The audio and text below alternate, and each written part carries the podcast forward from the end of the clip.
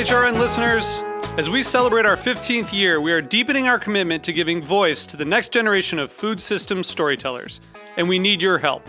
Our internship and fellowship programs help activate new possibilities for underrepresented and underestimated young people through experiential journalism, audio engineering, and production training. Through these unique programs, HRN helps food equity stewards build essential workforce readiness skills that expand their potential and foster economic mobility. Please consider supporting these critical programs. And with a minimum donation, you can be entered to win a dinner for two at an amazing restaurant in one of eight cities and tickets to a concert at a great venue in one of those cities. We have incredible partners across the country who have donated, as they also share our passion for helping to educate the next generation of food systems storytellers. Check out heritageradionetwork.org slash 15 to donate and enter to win today. That's heritageradionetwork.org slash 15 to donate and enter to win today. And make sure you donate before March 31st. Thank you.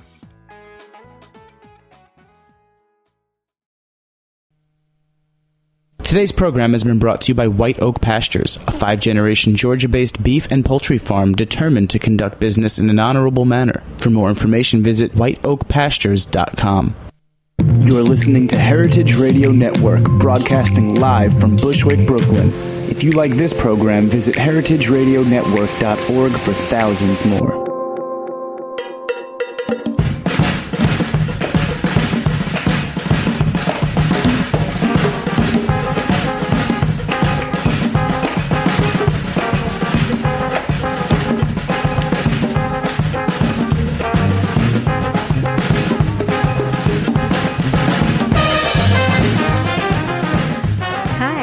To All in the Industry on Heritage Radio Network. I'm your host, Shari Bayer. We're coming to you live from Roberta's Restaurant in Bushwick, Brooklyn.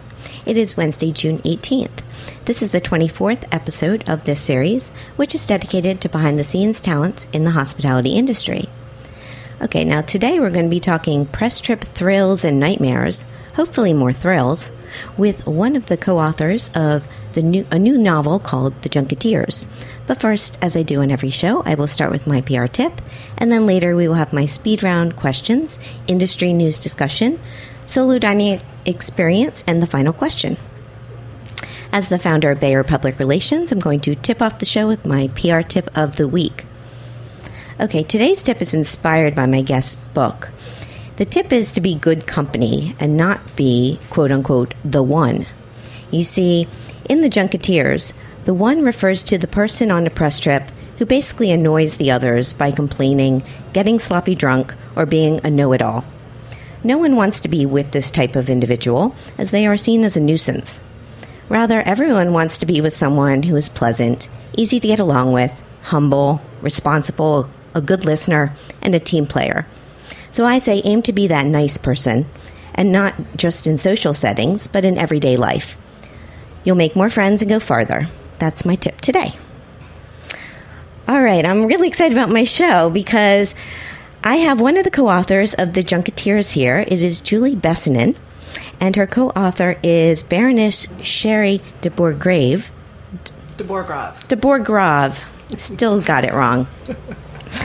Sheri couldn't make it today, but I'm gonna let me let me uh, read a little of their bios so you all know know a little more about them.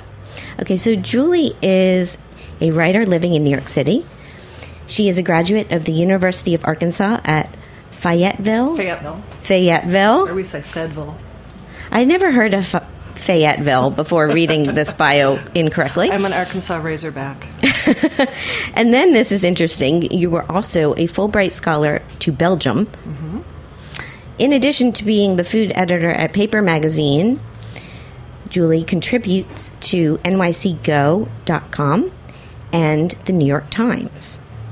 Sheri, aka Baroness, is the author of a steamy memoir, A Dangerous Liaison, about her romance and marriage to a Belgian baron and what goes on behind castle walls. She writes the wine and spirits column for CNG Publications and has contributed travel articles on exotic island travel to Robb Report, Islands, and Brides. She wrote a sex advice column called The Bedroom Baroness for Cosmopolitan and worked in house at Condé Nast Traveler and GQ. She's taken over 80 press trips all over the world.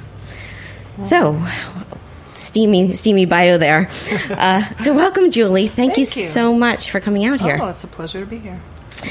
Well, I've known you as well. Well, why don't we back up a little before the Junketeers and talk? How'd you get into food writing and and your career now as a columnist for the New York Times, NYC Go, all these exciting things in paper magazine?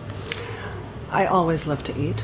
uh, I always wanted to be a writer, and I didn't even realize you could put the two things together for a long time. Um, when I lived in Brussels, that was really uh, uh, an eye-opening experience to all the different cuisines of the world. Um, it was uh, it's just a very international city, and then I moved to New York, and I was pursuing writing, and I first became um, more of an entertainment writer and oftentimes those interviews would be conducted at restaurants. And then when I would turn in the story, I had two different editors at the same time, around the same month, I think, tell me, I think you should be a food writer because I talked more about the food and the restaurant and, and uh, what we'd had to eat and drink. And I obviously was more passionate about that than who I'd interviewed.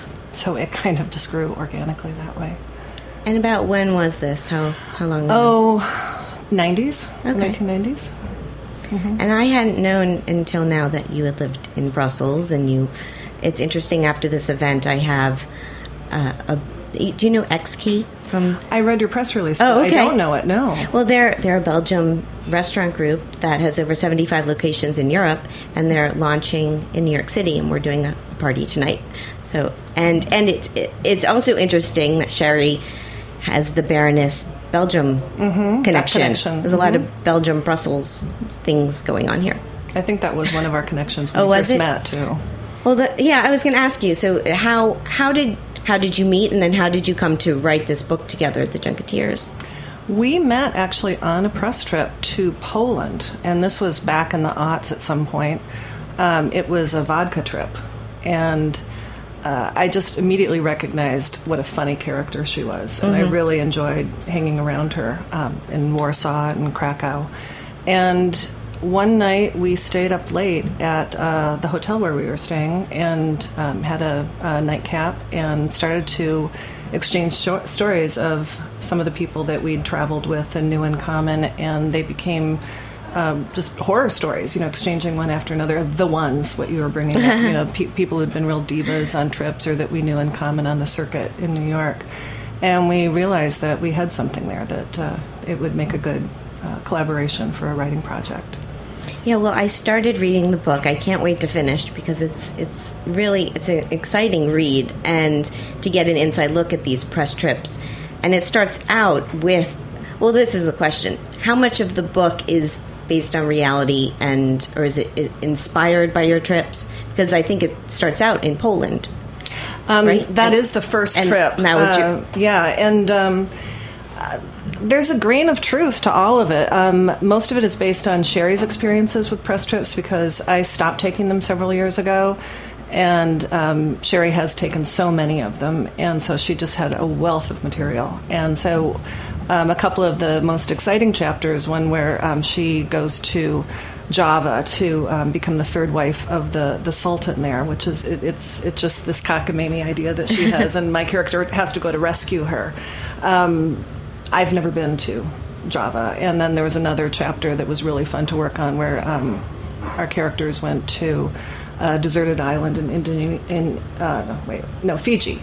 Um, and it was based on truth. It was based. Sheri went on a trip where she. It turned out to be a deserted island that was haunted by a, a an evil tiki, run by an alcoholic princess. Um, she had a hermaphrodite butler who was always uh, trying to hit her up for money um, that he needed to buy cigarettes, and it was just the most outrageous story I'd ever heard. And I thought this is going in the book, and so I feel like I've been to that place, but I haven't. Well, I I mean, just from the first story and reading the characters. So the characters you have Marin, which I, Marin. from Marin, who I believe is your character, based on your character, and the Countess uh, Jackie. Uh, because knowing you guys and reading it and and knowing a bit about your personalities, I could see them in a little bit reflected in these characters. My character is food obsessed, and Sheri's character is uh, always looking for the local talent in each uh, location we go to. Oh, Uh, meaning, you know, she's she's pretty racy. She's a, a much more racy character than my my, my character is a little more straight laced, and I, I try to learn from her. She takes me under her wing, and it has somewhat disastrous consequences because my character is just not as sophisticated or wise as her character is. So she just can't deal with some of the situations very well. That she gets in, she gets herself into some messes. I can't wait to read the rest. so, so people, why don't we talk about what press trips are and how they how you get invited on these? And you said you're not doing them anymore mm-hmm. because they're Well, for a couple of reasons, back in the odds, I can't remember, like mid the mid two thousands, I my career started to go better, and I started to get so many writing assignments. I really couldn't leave on a press trip anymore. Um, when I started at NYC Go several years ago, I was writing up to 20 restaurants a month for them in New York, and I had to be in touch with my editors all the time. I just and, and with press trips, they're all consuming. When you go away, you barely have time to check email, and so I just couldn't go away on a press trip and work, and so um, I stopped back then, and then also when I started to do more writing for the New York Times, they uh, forbid taking comps. So I yeah, No that's in my past. I hear you, but just and from reading it, I saw the first trip you took on, and you really wanted it, or the character really wanted a nap, and it was just you. As soon It's as you go, go, go. arrived, it was mm-hmm. go go go, mm-hmm, and you mm-hmm. had a full itinerary. Mhm. These trips are nonstop, and and a lot of it is wonderful too. You just get to see and do so many things that you would never normally get to do in real life, and and uh, I just love the access that it, it gave me. I, you know, you always if I went to a winery, I would meet, I would meet with the winemaker, the owner of the estate, and you, you just have a different experience than if you go there as a normal traveler. But to be invited on these trips, you have to have a, a, track record. Um, not just anybody gets to go. You have to have published and, and, and have a place to also cover the story.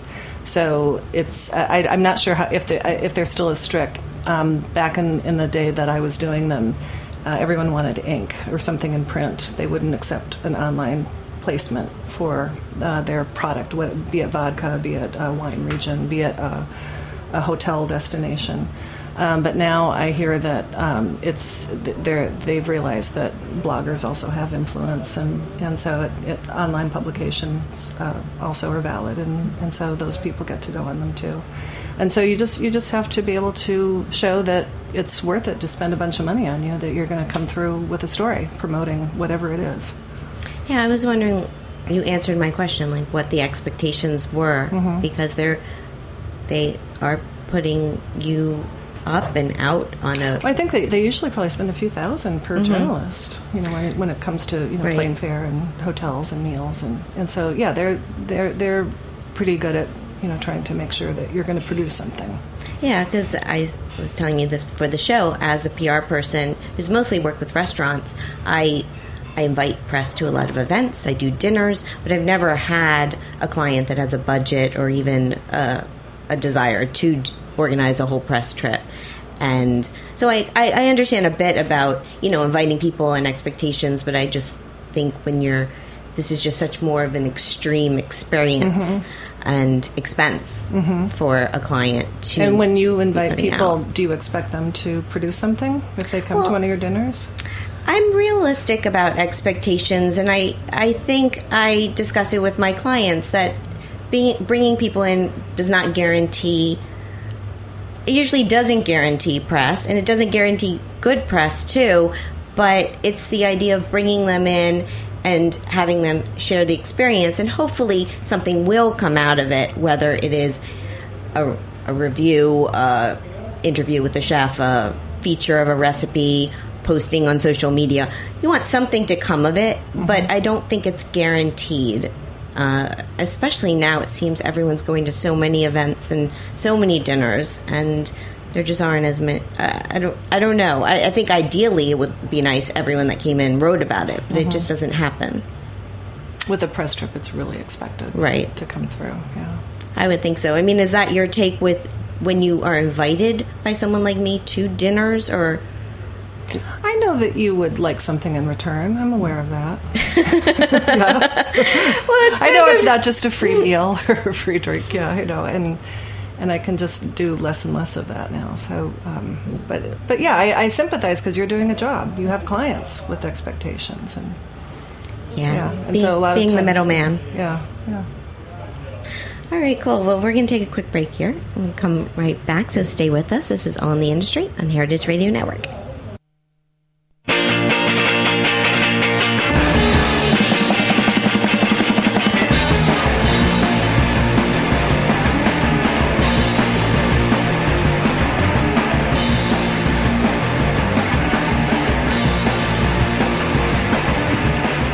Oak Pastures is the only farm in the United States that has its own USDA inspected red meat abattoir or slaughterhouse and its own USDA inspected poultry abattoir or slaughterhouse. We partner with Whole Foods to deliver our high quality meat and poultry from Miami, Florida, all the way to Princeton, New Jersey. One family, one farm, five generations, 145 years full circle return to sustainable land stewardship and humane animal stockmanship. For more information, please visit our website, whiteoakpastures.com.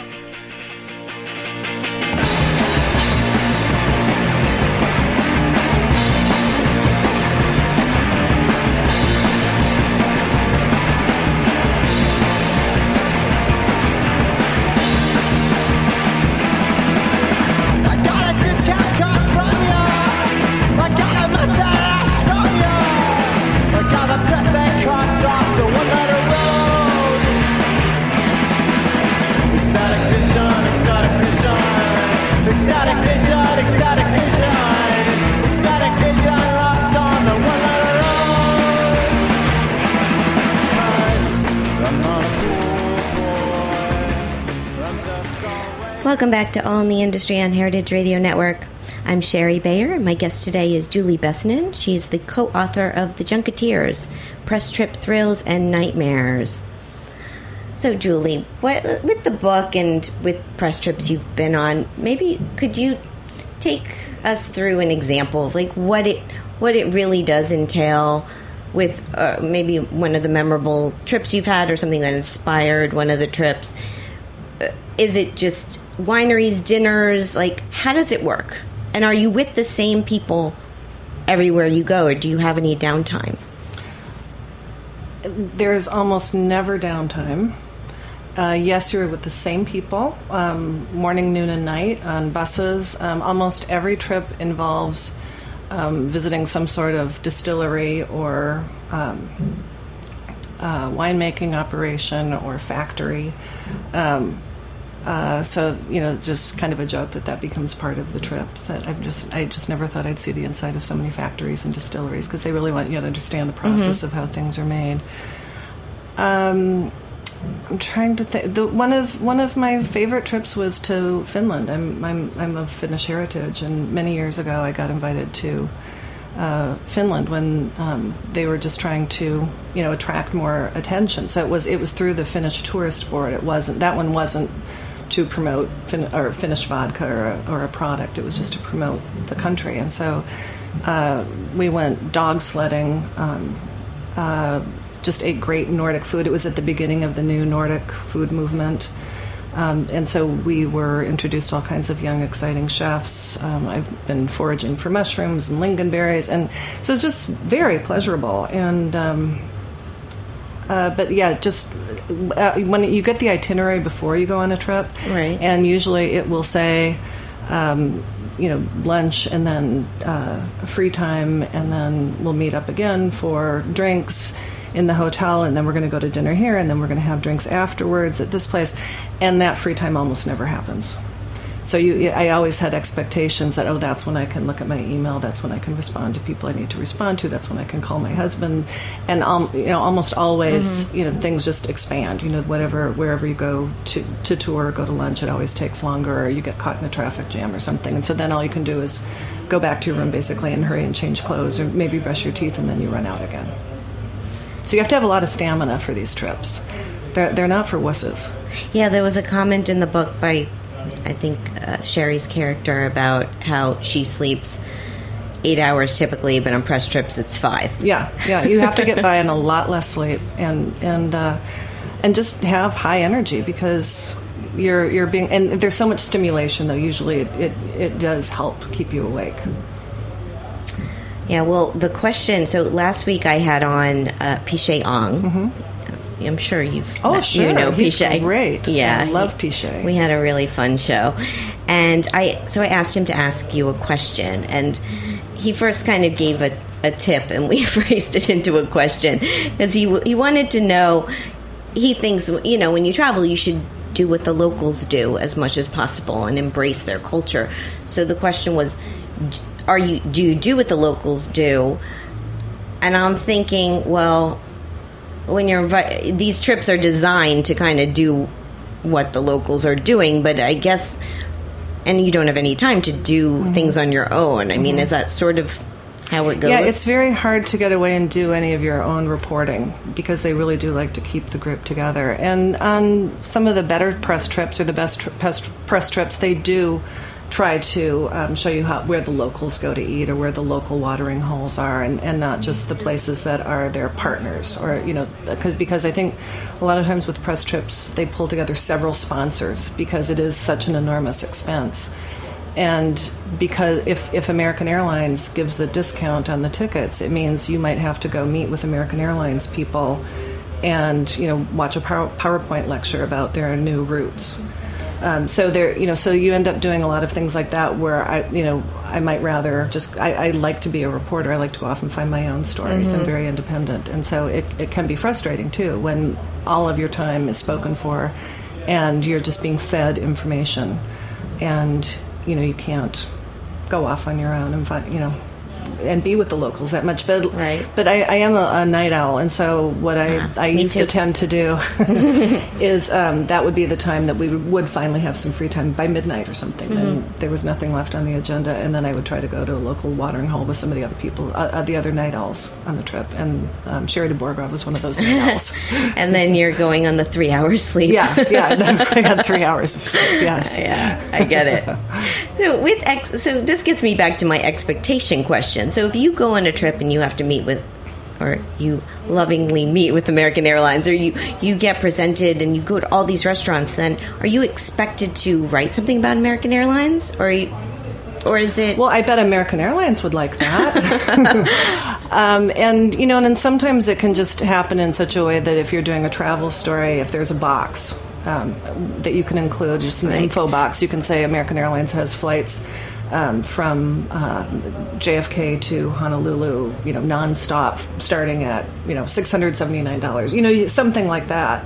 But I'm not going to, you know, go into a whole thing about American Airlines in a travel story. I have some integrity, so no, I, I wasn't able to. they- But I think American Airlines would like that. Well, they, want, they want are gonna like my show. I'm Yeah. plugging them here. oh, so funny. Uh, well, what about? I mean, thrills, nightmares that come from this, from that inspired the book. I mean, did anything ever? Does any, did anyone has anyone ever left a press trip? Like it was they just this isn't for me, and they went, they just jetted off, took a plane Well, back. never on anything that I, I experienced, um, but um, I have heard stories of um, people on a trip going AWOL and um, ending up in jail. Ooh. Uh, you get sent home if you if, if you end up in jail. Um, I would think so. Yeah, um, you know, there. I heard about someone once um, who went uh, a little nutty and had to also be sent home um, for some medical treatment. And you know, you just you hear stories about people that uh, can't take the intensity of it. I think some some it really can test you in a number of ways, and and some people it's it's not good for them to be. Uh, on the schedule and getting four hours of sleep and being around the same people all day, every day, and having all this information being Right. you know presented and so um, it, it, it can show some people at their best and some people at their worst I could see that. And I think, I mean, there's pros and cons to it. You're going on this trip that's paid for by someone else, and you get to see the world. I mean, it seems Sheri really. Oh, Sheri has really seen the world. Sheri has been to so many exotic places, so many islands, places I've never heard of. Yeah, she's it's it's really amazing, and she still is is traveling constantly. I think she she is going to Rioja next, and um, she- she's been to just about every wine region in the world, and and uh, you know the great thing about it is that, you- that you get to stay in really nice hotels, you eat really well, you meet interesting people uh, you know, and a lot of times journalists can't afford these trips on their own, and a lot of the travel magazines have folded or don't have budgets anymore. So I think it's it's a challenge for magazines and newspapers too to get people to take these trips and that they have to pay for themselves oftentimes because the different other different you know magazines and newspapers have ethics policies too where you can't accept a press trip and then you know but then also don't have the budget so the, so the writer might just be pitching trips that he or she is taking anyway, and then maybe get a little bit of a budget. But I, I did a travel story once where I think the budget that the newspaper gave me was only $150, you know, and, and I was going there anyway. Mm-hmm. But, you know, a lot of journalists just can't afford to do that. So they have to take press trips if they want to see the world. Yeah, I I actually I've been traveling a lot on my own and I I pitched a story to Fathom just because I was going anyway to Queenstown and New Zealand and Australia and I, I know Pavia there and I was like what do you think? Maybe I could write a story for you, and I ended up writing a story on it for her. Um, but that was I was going anyway, Mm-hmm. yeah, that's the thing. That was that's the travel stories I do now if I'm going anyway, because they're just most of the places I work don't have budgets. Yeah, because I and and the the travel writers I do know that go on trips they're they're usually writing for Travel and Leisure or Bon Appetit or people or you know that have the budget to send mm-hmm. them, and mm-hmm. then they they they come up with these huge articles. Very mm-hmm. you know. Thinking of David Farley, who went to India for a while, like just on his own and wrote Yeah, a story. he's a great travel writer. Yeah, he is. Oh well, I've never been on a press trip. We'll see if I ever. I don't know. I don't know if it's in my future, but I would certainly give it a try. They're fascinating. About how long are they typically? Like a week? Uh, typically a week. Yeah, but I've I, I used to go on ones that were you know um, three days or something, so they can be shorter too. And probably the longest one I've ever been on was ten days. Because most people just can't be gone that long when you're a Right. working writer, and you know you got to get home and write. Yeah. You got to make some money because you don't make any money while you're on these trips. And for freelancers, Right, you know, and you uh, can't I'm be- always working. You can't be doing, as you said, you don't have time to be No. doing work or No. anything else. Your focus. That's why you're there. Right. So, Right. oh, it's right. very You give you give them your full attention when you're there. Well, it's very cool, and I can't wait to finish reading the book because I know there's so many more stories in there, and already I've been. It's like I'm taking little notes on the side, but little tidbits and fun. There's a lot stories. of advice in there. yeah. There is good advice Yeah. on on, on all- dating. on dating, on, on men, on yeah. uh, yeah, food, travel, different parts of the world. Um, and we, we were wondering what it, for a long time we weren't sure what to call it. Sheri came up with the title of the Junketeers, which I liked immediately, but then um, that uh, other people you know uh, disagreed, and we thought you know at one point we were going to call it the ones because with each one of the trips there always is somebody always difficult. is. There's always somebody, and and uh, the joke is is if you're on a trip and there's not someone who's the one, if everyone seems to be congenial and easygoing, then it's Then you. it's you. Then Yeah, it's you. and in the book, in the Junketeers, at one point, my character is the one, and that's a very difficult position to All be in. I can't wait to finish reading it. awesome. All right, we're going to take another break here and we're going to come back. We'll do my speed round game and talk some industry news. This is All in the Industry on Heritage Radio Network.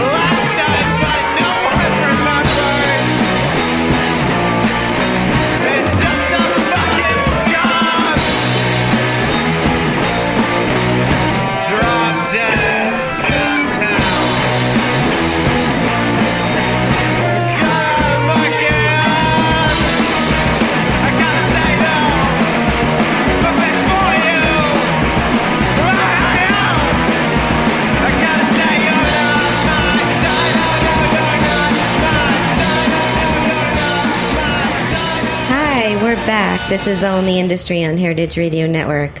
I'm Shari Bayer. My guest today is Julie Besonen. She is the co author of The Junketeers. And it's time for my speed round game. Are you ready? I'm ready. So, pretty much, I'm going to name two things, such as chocolate or vanilla, and you just pick your favorite, or you pick your preference, or whatever comes to mind. Okay. Okay, so here we go. Eat in or eat out? Eat in. Wine, beer, or cocktail? Cocktail. Tasting menu or a la carte? A la carte. You're great at this. Quick. Small plates or large plates? Small plates. Tipping or all inclusive charge? Tipping. Communal table or chef's counter? Chef's counter. Food, wine, or travel writing? Food, wine, or travel writing. Um, food. Press trips that are less than seven days or more? Less. Yeah, I figured that's where you're going. Carry on or checked luggage? Carry on. How about a trip with young people, old people, or, or it doesn't matter? Young people. That cracked me up at the beginning of the book. Yeah, uh, that, that, that's one of my, my co-authors' theories is you don't want old people on a trip. and uh, for, for one thing, they could die. Well, that was that was where I was like, Yeah, so that's bad. Okay. But the other thing is, is uh, Sheri firmly believes that people should live in the moment, and she thinks old people live in the past. And so that's why she also likes to be around young people. And yeah, that cracked me up. She cracks me up all the time. yeah, it was good. Okay, two more: uh, cheese plate or dessert? Cheese plate. Manhattan or Brooklyn? I'm a Manhattanite. I love coming to Brooklyn, but I am a Manhattan. Cool, great. That was the game. Oh. So now let's talk some industry news. One one thing I noted this week it was on Eater Chicago, the Trotter Project nonprofit is uh, starting. They're resurrecting Charlie Trotter's space, and it's a nonprofit that's being started by one of the alum, well, a few of the al- alumni, because Charlie Trotter passed away seven months ago, and I don't know if you know this, but I worked for him. Oh, no, I didn't know that. Yeah, I did back in 97, 98. So when I saw the news, I was shocked. I'm still shocked. But I, I read this and I was very happy to see that this is what they're deciding to do because the restaurant uh, is uh, is it is they were saying that they might try and do like a James Beard house sort of experience or make it it's a townhouse. It has that feel of a James the James Beard house. So they were thinking of making it in Chicago like a gathering place and run this nonprofit out of it. And I just thought it was a really nice thing to be doing. Oh, doing. yeah, he was a seminal figure, so that's wonderful. Yeah, did you ever dine there? No, I regret to say I never dined there and I never met him either. I was still shocked to see he died, and I always hoped that I would get there and get, but Yeah, he was incredible and he inspired so many people. And actually, most all these alumni that are involved, almost all of them have their own restaurant or working somewhere else in Chicago now or elsewhere. So you can go to one of their places. okay, that, that's how I'll, that's how I'll pay tribute to him then. Yeah, no, no. This this looks cool. They said they're gonna. Uh, they're giving back to the community. They're going to have an indoor farm. They're going to have some events. There's something called the Trotter, from the Trotter Project called Savor, which is September 4th, and it just it just seemed like a nice idea to me. So I was mm-hmm. excited to read that. Yeah. Okay, so another news topic is in the New York Times. The article "Getting a Good Table by Flicking an App, No Greasing a Palm." It was by Julia Moskin mm-hmm. because restaurant reservations has been a hot topic. Mm-hmm. I read that story. It was really interesting, and it's so not the way I go out to eat. I almost never make reservations, and I usually just like to show up and sit and eat at the bar. And I, I do have to eat at so many restaurants a month. Um, so it's, it's a job for me to eat, mm-hmm. even though I, I love to eat. There's nothing I like to do more. But if I'm also having to fight for reservations, or you know, and and it seems like every time I do look at Open Table, they have 5.30 or 10.30 you know if, if it's a new restaurant that i want to eat at. And so a lot of times i just go and take my chances and sit at the bar and, and if something opens up. So it's yeah it's not Yeah. for me. It's for people who have expense accounts or for you know Because Well- with some of them, there's going to be a charge, right? Well, you know, I'm like you, and uh, even with my solo dining, that's typically what I do. I go by myself, I sit at the bar Mm-hmm. as a walk-in, and you, especially when you're self, by yourself, you can usually get in. Mm-hmm. But I like doing that. I, I mean, I think to your point with open table, and when you do go to a hot restaurant and there isn't a good time slot, Mm-hmm. it's only five thirty or ten. I think like this new app coming that just came out, Resy they're offering from restaurants, let's say an eight o'clock reservation at the hot restaurant, and you it's supposed to be like ten percent of mm-hmm. what the charge would be per person. So it would be like ten dollars or thirty dollars, or based on the time of- of day. But so if you want to go, you spend thirty dollars, and then you can dine there at eight o'clock. I think there'll be people who will do it, but it will not be me. Yeah, well, it's interesting to see. I think there will too. I just think it's it's been it's been a lot of talk. I mean, Open Table just got bought by Priceline for two point six billion dollars. Wow, yeah. That's a lot of money.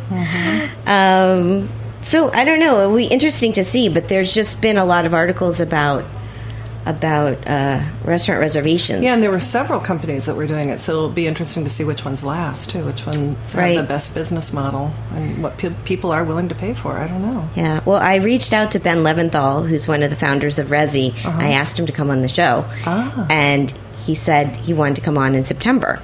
And at first I was thinking, September so far away. And then I realized it's two months from now. like we're in June. So I'm excited he's going to come on. And I think maybe he want, uh, he didn't tell me why, but I'm thinking, you know, they're in beta now.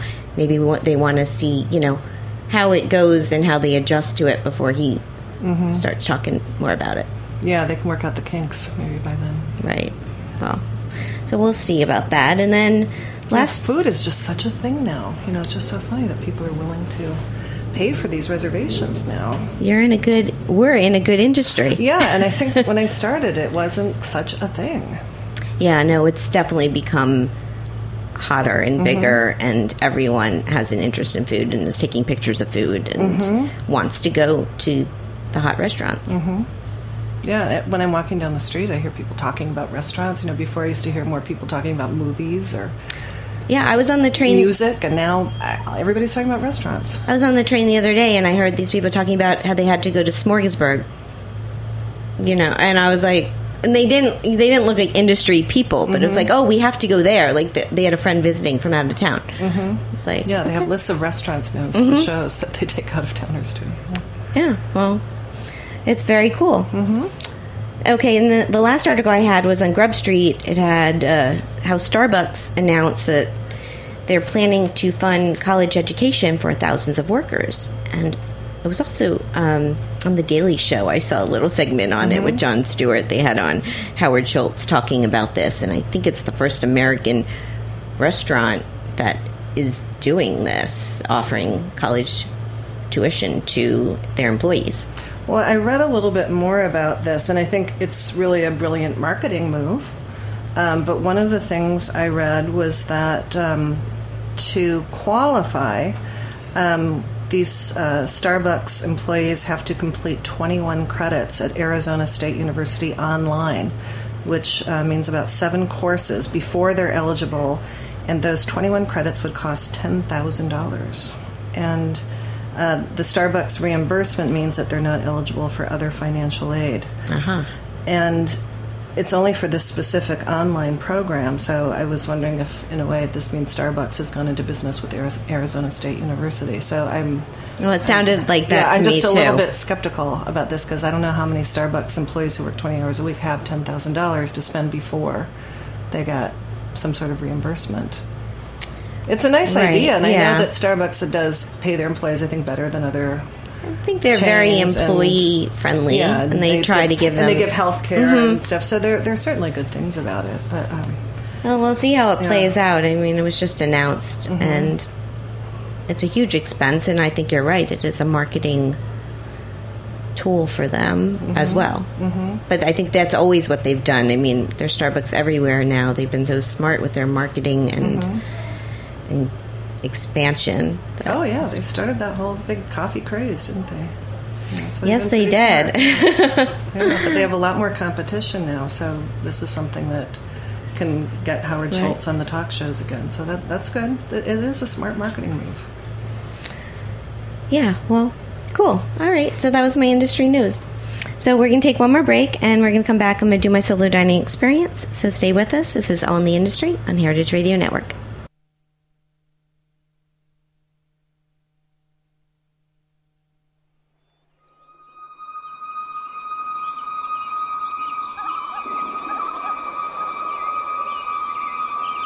Thank you.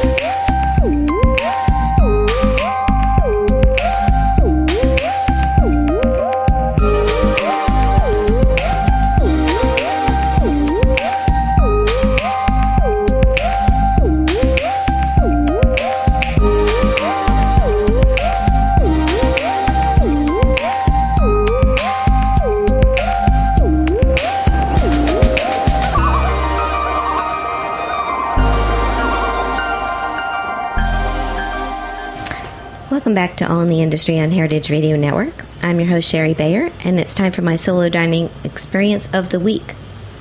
Okay, so this past weekend, the weather here in New York City was gorgeous, and I hopped on a city bike and I took a ride down to Hudson Eats, which is at the new Brookfield Place in Battery Park City and I w- it was in the morning. It was uh, I, I I was on my mission was to check out Black Seed Bagels, which opened a second location there. The original, the original, it opened like a month ago. the original is on Elizabeth Street. And they are good bagels. Yeah. They are good bagels, uh-huh. and that I had read that the the Elizabeth Street location people were waiting hours to ah. get bagels. People are crazy. people are crazy. I so I'm I'm I'm crazy enough. I wanted to try it, but I got on the bike. I went down there. There was no line, and I I had the their salmon signature sandwich, and on an everything bagel, and their cold pressed Stumptown coffee. And it was awesome. I mean, it's a bit pricey though. I spent over sixteen dollars on the bagel and coffee. I realized that was a lot. I think on I think that's the same sandwich I got at their Elizabeth Street location. It was maybe eleven dollars, which is high for yeah, a bagel sandwich. Yeah. it was great. It was delicious. I, I don't. I, I think their bagel is is they're going for this Montreal Montreal style, which is a, li- a little denser than Yeah, New it was York dense, bagels. but but not as. I've had them in Montreal, and they're not as sweet as Montreal bagels, but they are denser than than normal, and they're Yeah. smaller. Um, they are smaller. I think I read that they're trying to be a cross between a Montreal and a American bagel. Mm-hmm. no, and I went to an uh, in an off hour. I didn't have to wait at all, and Yeah. and it's a very good bagel. But waiting hours for a bagel Yeah, in I New York, not up for that but this was great and and so this recently opened hudson eats and it's a european style marketplace and there's mighty quinn's chopped dos toros umami burger there's lots of places and it, there's i don't know have you been down down I there have not. No, I beat you to it. Figured maybe you went to a press event. um, well, there's it's it's very it's it's got lots of windows overlooking the Hudson, so it's a very lovely place to sit. Despite there was lots of babies and tourists there, I was still had a lovely time. So if anyone wants to check it out, it's their website's blackseedbagels.com. And we we enjoyed their bagels. So oh check it out. yeah, definitely. I would I would love to eat more of them. Cool. Okay, so we're we're at the end of the show, but before before we close, I would like to see Julie if you can ask a question for my guest next week. So I'm having on a spice expert. It is Lior Lev Sercarz. I'm hoping that's how you say his name. Um, he is this amazing spice guru. He used to work for Daniel, and he, now he has a, a little shop that he s- sells biscuits and and spices. Do you, do you know him? I don't. Uh, he's cool. I looked him up though when you told me Oh, he was going to be here next guest. Yeah. yeah, he looks great. So what should I ask him? I would like to know if there is a difference in flavor with biodynamic and organic spices as, as opposed to conventional spices. That is like a serious question. I I'm love very it. into biodynamics, especially lately, and I know that you know some companies, like I think Van Leeuwen ice cream, they use uh, some biodynamic spices in their uh, flavors, and and uh, I just think it's it's it's an interesting movement, and so I want to know if there's a difference in flavor. oh, I'm very curious too, and that is not something I was planning to ask him. So thank you can. Awesome. Well, thank you so much, Julie, for coming out here today. really, my pleasure. It's been fun chatting with you about your book. You're the co-author of The Junketeers. And anyone who wants to check it check it out, you can download it. It's an ebook. Yes, it is. Okay. and you don't need a Kindle. You don't need a Kindle. No, it's on Amazon, and I think it makes it look like you need to buy a Kindle, but you do not need a Kindle to download it. You can Uh-huh. download it on any electronic device. Got it. I downloaded it and I'm using it on my iPad through Kindle. Mm-hmm. It's two ninety nine. It's, it's It looks steal. better if it's on a Kindle. But Yeah, two ninety nine. We want everyone to be able to read it, yeah. So and we have a website too, thejunketeers.com, that has more information. Yes. So people, please check that out. It's a fascinating read. Press trip thrills and nightmares. Thank you. And um, and also, I saw you're you're on uh, Twitter, Junketeers NYC. We just started that page, and we need to start tweeting. cool. Well, I tweeted I tweeted you guys, and Oh, thank you. I'm on I'm on, on Twitter at All Industry at Shari Bayer and at Bayer PR. My website's BayerPublicRelations.com. We will follow you. Awesome. Awesome. We'll be social media friends. Okay, so anyone who's missed this, if you miss any of our live broadcasts, you can find us archived on heritageradionetwork.org. We're also on Stitcher and iTunes. Thanks to my engineer Liz. Thanks to Julie Besonen, who joined me today, and to everyone out there listening. I hope you enjoyed this episode of All in the Industry on Heritage Radio Network. I'm Shari Bayer, and I'll be back next Wednesday at 4 with another live show. I hope you'll tune in then. Okay, bye.